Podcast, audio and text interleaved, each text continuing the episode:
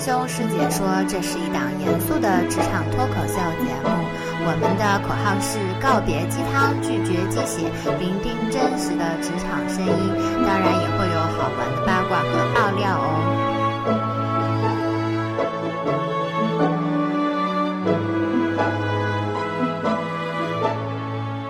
大家好，欢迎收听师兄师姐说。在上一周的时候呢，我上传呃节目，大概是半夜十二点多吧，然后登录了一下这个微信的后台，结果看到有一个叫赵赵赵赵赵零点零的听众给我发来消息说，你的节目我很喜欢，觉得很有帮助，每一期我都会用笔记记下来，认真的听，希望能够一直做下去。哎呀，我看到这个真的是特别特别感动呀！呃，这位我就跟他马上跟他回了信，我说我很开心啊，看到你这个回复，觉得这节目也没有白做，虽然也没几个粉丝，但是只要有一个粉丝，我也会坚持做下去的。你想听什么节目呀？是不是我可以帮到你什么呀？好，然后他就秒回了我的信息说，能不能讲讲毕业应该怎么，即将毕业应该做些什么？会经历哪些事情？简历怎么写？怎么投简历？师兄师姐们是怎么过来的？哎，我觉得这个话题还是比较有意思的，而且这个也不用请嘉宾，我自己就可以讲，非常好，可以省去一顿请嘉宾吃饭的钱。那我们今天就来聊一聊这个即将毕业应该做些什么。定义呢，大概是从大三开始到大四这两年的时间里面应该做些什么，希望能够给大家一些帮助。没有嘉宾，但是我们今天找的一位客串的主持人，主持人你好，各位这个一周体坛综述节目的听众朋友们，大家好啊！咱们这一期的节目呢，就从刚刚结束的这一场广州恒大对这个广岛三舰队的比赛开始说起。两个，呃，一第一个定位球，一个角球，竟然露出这么巨大的空当，让对方那个外援打进一个球，对吧？之后又击中门门门这个这个门楣的情况下，又没有人盯防第二点。让他打进了第二个进球，同样又又是一个头球，对吧？我觉得这种只看球不看人的这种打法是非常的不专业。你说完了没？啊，那么我们下次节目时间再见。体坛综述一周结束了，咱们得聊点跟毕业和工作有关的事情。你不是本来说这就是一个体育类的节目？你不要调戏我们的听众了。我又不是体育类节目，我来做这个节目干嘛啊？我的热情就是体育和 music。你不行，你你必须得遵守我们的规范。哦，这样啊，那好，那我们来聊聊这个职场吧。你说你现在一个月挣多少钱？真的吗？一个月一千八？不知道的。一个月一千八，你现在还知道别人搞什么职场？一个月好，那么这一期的师兄师姐说就正式开始了。各位听众朋友们，大家好啊。没有名字这个人，他就是没有在他他就是一个没有在中国念过大学。我估计他自个儿也不知道，就是说如果在国内念大学，大三大四的时候苦逼的时候应该干些什么事儿。所以我们这一期呢，实际上是一个主持人为一位观众朋友定制的节目。在你即将毕业的时候呢，你应该做一些什么事情呢？我觉得我就从大三开始说吧，就是大一大二的时候。嗯，我们因为就是在北京嘛，其实有一些同学就特特别积极的，就是大一、大二就开始去找一些公司实习了。嗯，可能不是什么特别大的公司哦，但是总就是有有一些机会，呃，暑假、寒假都会利用去做一些实习。然后，嗯，这样在大三的时候呢，他们因为。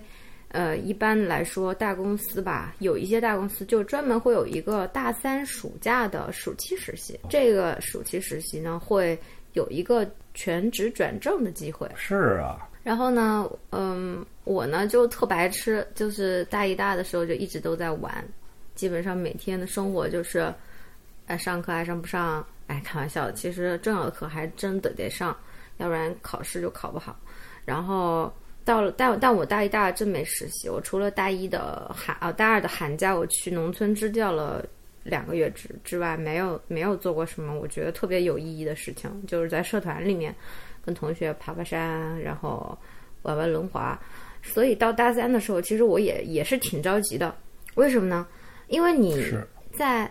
大三的时候找暑期实习的时候，我之前的经历就不够啊。对，那些有其他的公司里面，不管你是做了个小会计，还是对吧？打印了一点儿这个，打印了一点儿文件，你怎么着？你挂着一个在公司实习的名头，你在大三的时候，你再去找这个暑期实习，这个比较关键的时期的时候，就会简历上好看一点嘛。没错，但是没有的话怎么办呢？我觉得有几个事情可以做。第一比如说是在北京的这个像像北上广深这种大的城市，其实小的公司遍地都是。你看现在时代这么好，然后呃，像我们当年其实根本就没有什么小公司找实习生的，因为小公司根本就没有什么苗头嘛，就主要就那些大的公司，那些大的品牌。现在小公司其实遍地都是，你要是嗯用心的去找，我觉得每个公司其实都需要人，特别是像实习这种，一般都做一些特别辅助性的工作，你可能就是做个会议记录。发发这个就是一些比较这个基础的一些这样的一些东西啊，整理啊什么的。所以其实你要找真的，你小再小的公司去找一个问题不是很大。对，月薪一千八左右。实习的时候哪有那么多薪水啊？我跟你说，我大三的时候，我大三情况特殊，因为我那年是零八年嘛，所以就是非典不是零八年，不是非典，是奥运会，好吧？哦，奥运会奥运会的时候，我在奥运村里面实习，哦嗯，，就是那个奥运村里边的那个餐厅，哦，负责给运动员注射这个什么违禁药品。你才注射违禁药品，我们都是因为整个奥运村的那个餐饮都是统一提供的，在一个餐饮中心特别大，然后那个所有的那个那个餐饮由一个美国公司配送的，然后那个美国公司叫艾马克，我就在那个我是属于爱马仕爱马克哦，是一个美国，就是美几乎就是现在很近几年的这奥运会都是他们独家承包的餐饮，然后餐饮餐饮餐饮，然后都是美国的美国的一个公司。美美国餐饮。你别给我捣乱行不行？你继续。就在那儿做实习，但是那个实习就真的是全体力活，每天嗯站岗八九个小时没得做，你就在那保安吗站着。不是，我就是。我就是当时就在嗯那个就是冷餐的那个区域里面，负责下药。不是，就是负责就是给运动员呃递送他们想要的东西，因为反正都是免费想要钱的运动员想要钱他们想要吃的，哦，嗯就是我当时情况特殊嘛，我就是说回回来，现在这个年头做什么事情啊，就是你要是真的之前的经历也比较好，比如说你是的经历，学生会的这个什么干部啊，或者是社团的领导啊。还有这个，如果你之前大一、大就有一些实习的背景，可能啊，你能够去一个很大的公司实习是。如果是好，大三，你还没实习过，这个暑假实习，你一定得去找我确实没实习过。找一个小小一点的公司，大公司你进不去呀、哦，对，没错。呃，如果说你真的小的实习你也找不着，那我建议你做些什么呢？找学院里面的老师，看看他们有什么这种，呃，就是辅助的工作可以做。比如说，他们一般老师都会有一些，呃，跟他这个领域相关的，不管是研究还是学术，呃，这方面的一些杂活儿，可能能帮得上忙。那这样的话。在学院里面跟老师做点事情，应该还是比较好的。那我提个问题，嗯如果这个同学是一个平常跟老师联络不多的同学，对吧？他跟嗯老师也不是很熟悉，老师甚至叫不起他的名字，那他能从老师这里得到工作吗？嗯，其实这个要看一点硬本事了。我哦这个我觉得，硬本事，对啊女同学就这方面本事比较好，嗯，这个是一个严肃的职场节目，我觉得也是你，不能够跟我带入这种黄赌毒的内容。完全没问题啊。嗯，就是这样的。我觉得，如果你真的跟老师要去做，呃，一些辅助性的，他跟他学术研究有关的事情，你必须第一，你在这门课，就是他曾经教过你的课上面，一定要表现非常好，因为他教过你的课，肯定就是他研究的领域。嗯，你要是有兴趣，并且学的还不错的话，你可以向老师去试申请一下。哦，如果说不是这样子的话，那我觉得你身体也没戏。你估计对吧？老师一看你成绩，哎，八十分都没有，或者说，我觉得啊，就一直得八八十五分之上吧，中国大学是多少分？满分？一百分一？百分，哦，就是八十五分以上的课，你跟老师去申请，或者你九十分以上。我当年还有一个课，我我我是本科哈，我大三的时候我还申请过助教呢，我都成功了，哦，是吗？从来都没有本科生申请助教。结果你没去当助教是吧我？当了，哦，真的当真的当助教？，对我当助教，那一波孩子就毁了。然后呢？就是总而言之，如果你想在学校里面跟老师做的，那这门课必须得好。如果不好，你就算了吧，你就假写吧，去干其他事儿去。那我问一下，那助教能和同学谈朋友吗？可以啊，为什么不行？哦，真的可以啊。那你有没有当时利用工作之便和同学谈朋友呢？我当时有男朋友啊，哦，我为什么要利用工作之便跟别人谈朋友？那些人还比我还大呢，哦，他比你还大，我还以为比你小呢。同学啊有一些是，哦，这样啊。好这本，科的课啊。继续继续啊。嗯，所以你刚刚就是说，嗯，找不着这个找不着这个大公司时，就去找小公司；找不到小公司，你就找老师。小公司你可以从你的各种学姐、学学长去挖，找他们问，他们反正都工作了嘛，所以你找他帮个忙，递个简历，面试一下，这个不是什么事儿。但是一定要踏踏实实的把这个暑假，不管多脏多累的活都干下去。我知道有一些人吧，很有隐隐喻啊，就把这个又脏又累。真的就是就是就是真的特别就是实在，就是大学的时候你去公司里面干的事儿，你想象你多聪明，对吧？嗯，然后多牛逼，然后去做的其实都是很基础的事情。我我跟你说，我当时我第一份工作在咨询公司嘛，嗯然后当时我实习的时候，也是暑假实习嘛，啊，嗯暑假实习的时候，我憧憬着就是那种，哎呀，天天飞来飞去啊，跟客户各种谈啊，啊，写这种战略研究报告啊，就特别厉害啊，就是巧舌如簧的那种。结果去了之后，发现你做的事情根本就不是这些，没错。首先，因为你普通话就不过关嘛。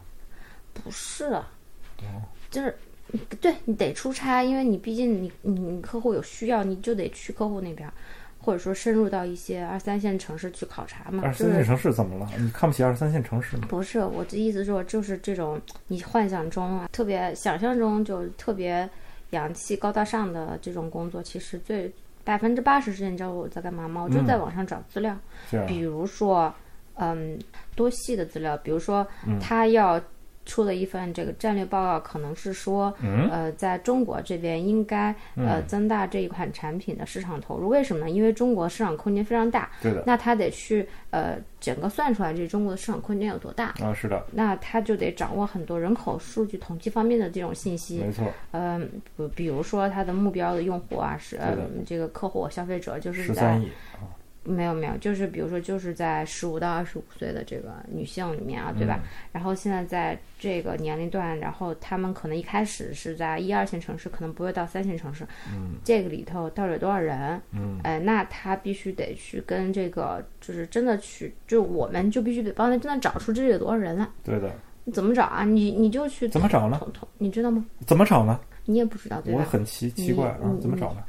就就是去那个统计局什么，我们经常就在统计局找各种数据，统计局有非常非常多的数据，各种方面的，所以。你就你就直接 walk walk in 统计局，然后你跟他说啊，我要数据，然后人家会给不是你数据。walk in 啊，你在网站上找，这是都是哦。公开资料。这样，但是问题是有很多的数据是它你你拿下来的是非常了，就是叫 raw data 嘛，就没有经过处理的嘛。嗯。但是为了能够 support 你的这个观点和你的呃这个策略，必须得去有一个已经过分析整理，并且能够证明的你的这个战略是正确的。所以这个数据就必须经过处理，就是每天会对着一张 Excel 表格在你不同的倒腾数据。嗯所以百分之八九十时间都是在干这个事情，找数据、倒腾数据，然后把这些数据能够输入整理出来到一个你的这个。你的这个这个上上面的老板啊、能够用的这么一个状况，哦，所以嗯，包括我知道的，嗯，刚刚出入这个职场的人做的应该都是差不多。其实实习的事情就是刚进职场人做的事情差不多的。我比较关心的一个问题是你当时一个月挣多少钱呢？我们当时实习，我想想啊，我们当时实习的时候，一天一天一两百吧，我也没仔细算，反正一个月能赚四五千。一天一两百，一个月能赚四五千。嗯，哦，好吧，你你是觉得多还是少？我是觉得就还还不错了吧，二零零八年、零九年的时候，还可以，挺好的。我觉得比我正式工作的时候赚的钱都多。你别别别说你这确实是这样啊！我原来在泰和传媒，你这段要掐掉吗？泰和不用掐掉，泰和传媒那是因为一月我刨了五险一金，我一月只挣三千多哎！你肯定没有那跟他谈工资吧？我靠，我跟谈个什么谈？对啊，那工资要谈的你不懂吗？OK，我们我们先先说之后，只是说这个谈工资的事儿。就是就是刚就想说的一个观点就是，在暑期实习的时候，或者你任何做实习的时候，就是要，就是不管多累，呃，多多脏多这个 low 的活儿都一定要干好，而且并且要你的主管能够特别肯定你，呃，因为有一个东西还挺管用的，就是你实习结束的时候，可以请你的主管帮他写，帮你写一封推荐信。是这个推荐信是为什么呢？这推荐信可以你去，你去把它拟出来，然后让你的主管签字，因为签字，签字就是他不可能帮你写一封。大部分的人，包括你申请国外学校的时候，你申请研究生的时候，那推荐信都是自个儿写的。哦，对，因为没有人老师有那么多时间，对吧？他就看一下，觉得没问题，他给你签个字儿就就 OK 了，然后可以盖一个公司的实习的，就是一个公司的章啊，或者实习证明啊这些。这推荐信怎么着写的才算不算特别夸张呢？嗯，不是特别夸张。对啊，我认为推荐信有几点要写，第一个是，嗯，一开始就肯定要有一段对这个，嗯，你实习对你实习表现的一个整体的一个概括，就是定性的这种描述。比如说你非常负责、非常聪明，然后做事情很快，有团队合作意识，这些先弄。然后另外就是一定要写一个，呃，让你的让你的这个主管认为非常，嗯。有亮点，其实这个事情就是你在整个实习过程中，你觉得你最有亮点的一个任务或者一个小的事情，嗯，你完成的非非常好。这个东西也许它是微不足道的。比如说我当时我有一封推荐信，就是就是是我是我的那个学院的老师帮我写的，就是说我当年在做一个项目的时候，嗯，因为那个特别时间特别短，只有十二天，然后我一个人负责了一整块描述性统计分析。的这块任务和另外一个女的博士姐姐一起做的，她做的是比较复杂的那些分析，但我做的是比较简单这块分析。但是我把呃简单这块分析就完全独立的完成下来了，而且在非常短的时间之内，呃，我就把这个事情描述的比较详细，这样就会让嗯未来你这个申请工作时候啊，看到看到这份推荐信的人会认为你的你说的都是真实的事情，哎，它非常的具体，而且你你所呃推荐信里内容也是非常就非常负责任的。那跟那个人做了一个比较复杂的分析有什么关系吗？没有关系，我的重点就是说，嗯，就是要在看上去是你的能力范围之内的，并且又有一点点惊喜，哦，嗯，就是嗯，就是一件事情嘛，你可以把它说成，嗯，非常平铺直述的，可能在你的工作中每天都是重复的事情，但是为什么你要去，呃，把自己 sell 出去？就是你必须得挖出一个亮点至少。哦，嗯但是又不是很夸张。比如说，你不能够夸夸其谈说你做了特别超出你的能力的事情。我比如说当时那个在这个团队在这个项目里面，博士生姐姐做的事情，我不能够拿出来去说这是我做的，嗯，因为我肯定做不了。而且你未来如果一旦被问到怎么着的时候，你也是没有办法答上来的。对，这个就不是这个什么的问题了，夸夸其他问题了，这个是个人这个品质的问题。但是这个东西在中国其实还挺多的，因为很多人都这么说，是吗？嗯，不是这么说，就是，呃，我知道，比如说啊，嗯，现在你申请出国的时候，很多简历是有专门的中介机构会，嗯，你花了钱，他会帮你编造的。哦，这样。比如说你在申请实习或者是工作的时候，很多的呃履历你也是可以伪造的，为什么呢？因为这些东西可能是你看到的，但你没有做到，你可能会把它，就是为了提高自己的简历的这个吸引程度，呃，能够进到面试的环节啊，你就会去编造一些你没有做过的事情，从而能够达到拿到这个面试的机会。对啊，但是这样是不对的。对是不对，但是大家都在这么做呀。嗯，我认为吧，就是这个东西它迟早是会暴露出来的。嗯，只要你呃，因为因为其实这个是一个两面的事情。如果说你把自己，包括你假设能够扛过面试啊，嗯你都能够编出来，呃，但一般其实是扛不过的，因为在一对一面试的环节里面，其实是是很难说谎的。嗯，然后，然后当然 OK，就是你特别牛逼，你扛过去了，你是个谎言专家。你到真正的工作中的时候，你其实是无形中的提高了你的这个领导对你的预期，而你本身没有达到这样的能力的时候呢，反而会对你自己发展不利。因为其实，嗯，一个好的情况就是说，你把你描述成六十分儿，然后结果你达到了九十，你做到了九十分儿，嗯，他们会觉得很惊喜，对吧？那他可能会给你提升啊，给你更多的机会。嗯但如果你把自己描述成了九十分儿，而你可能得到达到了八十分，那大家都会觉得，哎，这人其实也没有那么厉害呢。对，所以我我就是说刚刚刚那个就是对，这这个是一种比较短视的行为嘛。对，就是不要去就踏踏实实的啊，就不管是你的简历也好，推荐信也好，都是说你实打实做过的事儿，只是说把它描述的让人印象深刻。嗯，对你这个话虽然说的说起来比较简单，但实际上其中还是有学问，对吧？一方面需要你的这个这个文学方面的这个这个这个技巧，另外一方面呢，需要你对你的工作足够的了解。嗯，这个实际上就是说，我觉得大部分在实习生的时候呢，大部分人可能呃以上这几点可能都做不到。哎，我有一个，你说到这个，我说了这个文学什么，就是你的文笔啊，怎么说啊，然后怎么怎么着，其实这些都不难，为什么呢？因为我们当时都有这种推荐信的模板，就是呃，推荐信的模板，它它是以别人的这个写过的内容，只是说你去用你的事件和你的信息带入进去，这个东西是就好像我们在申请工作的时候，不是自己要做编简历吗？做简历其实也是用的模板。所以这个简历啊也好，推荐信也好，其实都是有特别成熟的这个格式和规范的。嗯如果说按照这个去做的话，就应该还是不错的。而且我其实大学时候呃留下来的像推荐信啊、简历这些的模板都是有的。所以其实如果有听众朋友就是听完节目之后觉得自己哎很需要这个东西，我也可以把这个分享给大家，对吧？而且在上一期节目里面也有呃答应大家说留言的同学可以获得一个。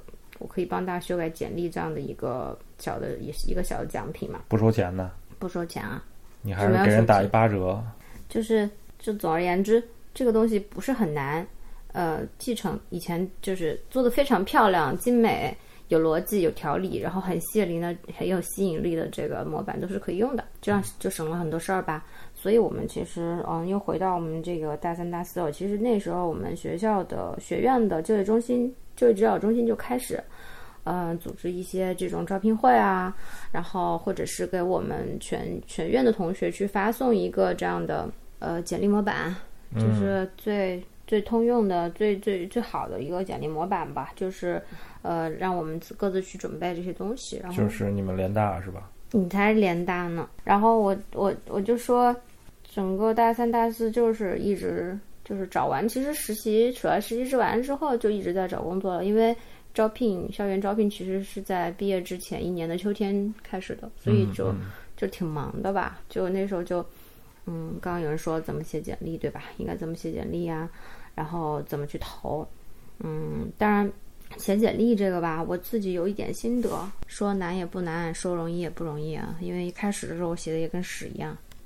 嗯嗯，首先呢。简历里面吧，你如果是一个特别好的大学，重点大学的，一定要写吧。就是你的学校，嗯，是什么样的。然后另外有奖学金，这是肯定要写的。然后你的成绩，如果你的 GPA，我觉得你如果 GPA 在三点五以上就可以写。有假设我们的 GPA 的满分是四分的话，因为我不知道每个学校可能不太一样。反正如果四分的满分三点五以上，你就可以写上去，把你的排名写上去，因为三点五就是特别好了嘛。如果是 GPA 三三以下，基本上就。不用再写了，因为没有，我觉得如果看到这个，大家会觉得你没有念过书吧，就会印印象很差。怎么 G 怎么 GPA 三点零以下就就不算念过书了？你是看不起 GPA 三点零以下的学生吗？不是我，我们农民怎么了？农民怎么了？公司看不起。非诚勿扰啊！继续。然后那个，然后这个，然后还有一部分就是写完了你的教育背景之后呢，马上就应该写的是你的这个。呃，刚说的实习和实践的经验，实习你至少得有一份拿得出手的实习经验。嗯嗯，不管他公司有多小，但至少是在一个企业里面，不是在一个这个这个学校社团了。然后另外就是一些学校社团里面，一定要写这种你担任过的比较重要的职务。嗯嗯，比如说你在一个，比如说这个社团的卫生部长，不一定，有可能是。宣传啊什么的，反正应该得有一个重要的职务吧。如果中中国的这个大学的学生社团的话，它这个这个职务是是怎么分配的呢？都有一些什么职务呢？那你觉得重要的又是一些什么职务呢？那有些职务就不重要，有些职务就重要吗？嗯，我觉得假如你就是一个普通的干事，就是最 level level 最低的那种干事，你就不要写了是是吗？我觉得就意义不大。那你就是又看不起干事喽，对吧？不是，我是说的是很现实的问题。你如果真的只是一个干事，我觉得意义不大。但是你学校和学校不一样的话，你在某名牌大学担任学生呃这个会的干事和某非名牌大学担任学生会的干事，这个有没有差别？我不是歧视干事啊，你你是歧视学校，你是歧视学校，你继续。我不歧视学校啊，嗯我还没说完呢。对不起，我就是说，如果是在校园里边担任，嗯，我举个例子跟大家说吧，比如说我当时在一个社团里面，就是一个普通的成员，因为其实，在社团里，社团可能很大，比如说我加入轮滑协会，轮滑协会很多人在玩什么融融滑协会？轮滑，哦哦，溜冰那个旱冰，你这叫什么社团？你行了，你不用说了，继续下一个话题我就啊！你们你现在每都月挣多报应少钱？了，你想，就是我就是一个普轮滑协会，你通的，你你负责每次清理轮轮轮滑，是不是？不是不是，就是担任一个卫生部长。没有什么职务，当时。你们 轮滑协会能有什么职务呢？嗯，我跟我这么说吧，意思就是社团里面真的会有大的职务，比如说有的人可能就专门管这一个组，我们当时轮换组是一组分的，比如说你是个组长，对吧？那你就可以去写，因为组长会组织大家各种活动、训练什么的。然后如果你连组长都不是，一点儿这个管理工作都没有，那我觉得真的可以不用写。就是你只只溜冰不行，你还要 对管理，对啊是的管理别人溜冰，你就可以写；你溜冰你就不能写，对不对？是的，对。嗯，比如说还有一些，就是虽然不是这个领领导的职务，但是可以写的啊，我认为啊是志愿者，嗯就是会给一定会给加分，因为你所有志愿者的服务都是，嗯，相当于是你在用无无偿的，对吧？去为为这个社会做贡献嘛。献血算吗？献血真的不算，献血你你是志愿者吗？我我为什么不是志愿者啊？我我非但好，我跟你说的是一个很现实的问题，你把你献了血写在简历上，对你找工作没有帮助。我血都流了，为什么没有帮助呢？这个是很奇怪的嘛。啊、你继续。因为这个跟你就是跟你工作没有关系，因为你、我我献了血不行，我可以管理献血，对不对？那你如果管理的献血，你组织了一个献血的志愿者，那我就是血头啊，这个就不是大这个公司来找我，这个是司法机关来找我。啊，不管了，你别扯淡。如果要写的话，就得有一定的管理职能，呃，嗯并且是，嗯、对这个社团的发展和以及社员的这个活动起到了这个比较重要的作用。我举个例子吧，之前我的那个好朋友，他在一个国际交流的社团，然后他嗯就曾经嗯，因为他们当时有很多海外的这种志愿者的项目，比如说一个学校可能需要老师给他们去辅导这个英文或者是中文，然后但是都是在比较偏远的，就是第三第三世界国家嘛，条件比较艰苦。中国就是第三世界国家，嗯，但还有比中国更艰苦的地方呀，比如说哦印度，对吧？叙利亚然后就给恐怖分子辅导英文。那倒不至于那么危险就是 want to kill you。没有没有那么多的人愿意去到特别，嗯呃特别艰苦的地方去做志愿者，但是他作为这个项目的负责人，他他他说服了，嗯，比如说六七个。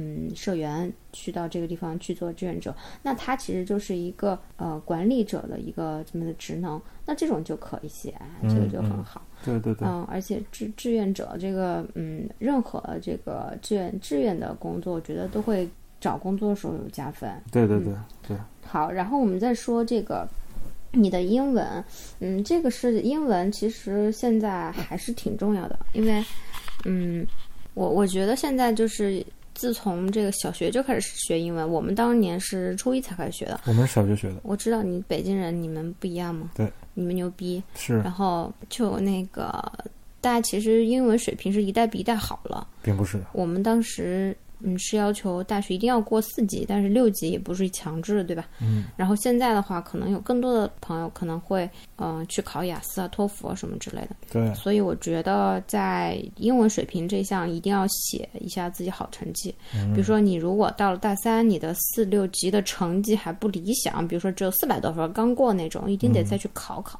嗯嗯，你就算是考个至少，我觉得如果你嗯成绩能到六百以上，我觉得就是一个很好的分数，你可以写上来。然后另外，如果是实在不太好的话，那就得嗯可以再尝试去考考这个托托福或者是雅思。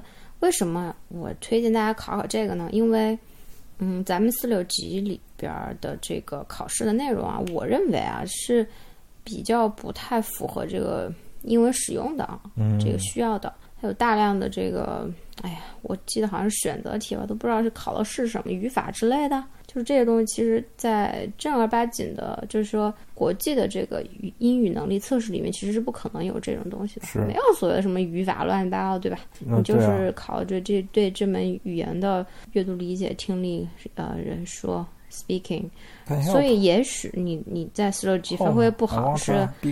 有可能是因为这个考试本身，它本身的这个考的内容不是很符合使用的这个需要，所以大家如果有时间可，我觉得建议可以去考个托福或雅思，也就花个一千多块钱吧，也挺贵的，一千多块钱不是钱呢。挺贵的。对大学的时候，但是我现在觉得好像很多人都很有钱，我当年就没有考，我觉得好贵。但是我现在想一想，什么笑点，你不用笑啊，继续。我当时就觉得，如果考了的话，可能我在简历上写一个雅思的分数或者是托福的分数的话，就会让你去应聘了一个日本公司是吧？我一日本公司在中国的话，你也得说那个呀。基本上简历就是这几部分，第一部分是你的教育的信息，第二部分是你的实习的信息，第三部分就是社团里面工作的信息，或者是在学生会啊、团委啊这些公学学生组织里面的这个信息，还有第四部分就是呃语言能力啊。最后呢，呃，如果是你有特别的哎才华才能，也可以写上去。我举个例子啊，空手道三段，没有没有，比如说我们那个就是山鹰社，就是登山队嘛，哦，有如每年只有五四到五个人可以进入登山队去登山。你不是轮滑队的吗？我有我也是那个山鹰的，哦我加入两个社团。